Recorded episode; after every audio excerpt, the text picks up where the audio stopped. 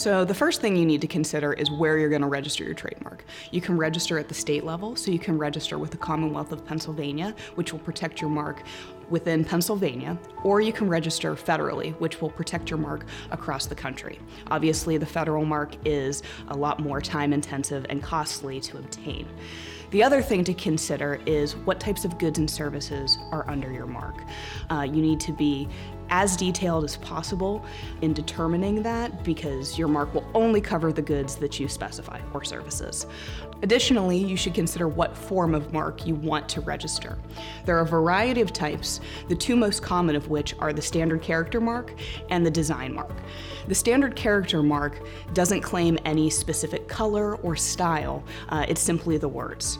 Whereas a design mark is what you think of when you think of a traditional logo with a specific design, color, and format.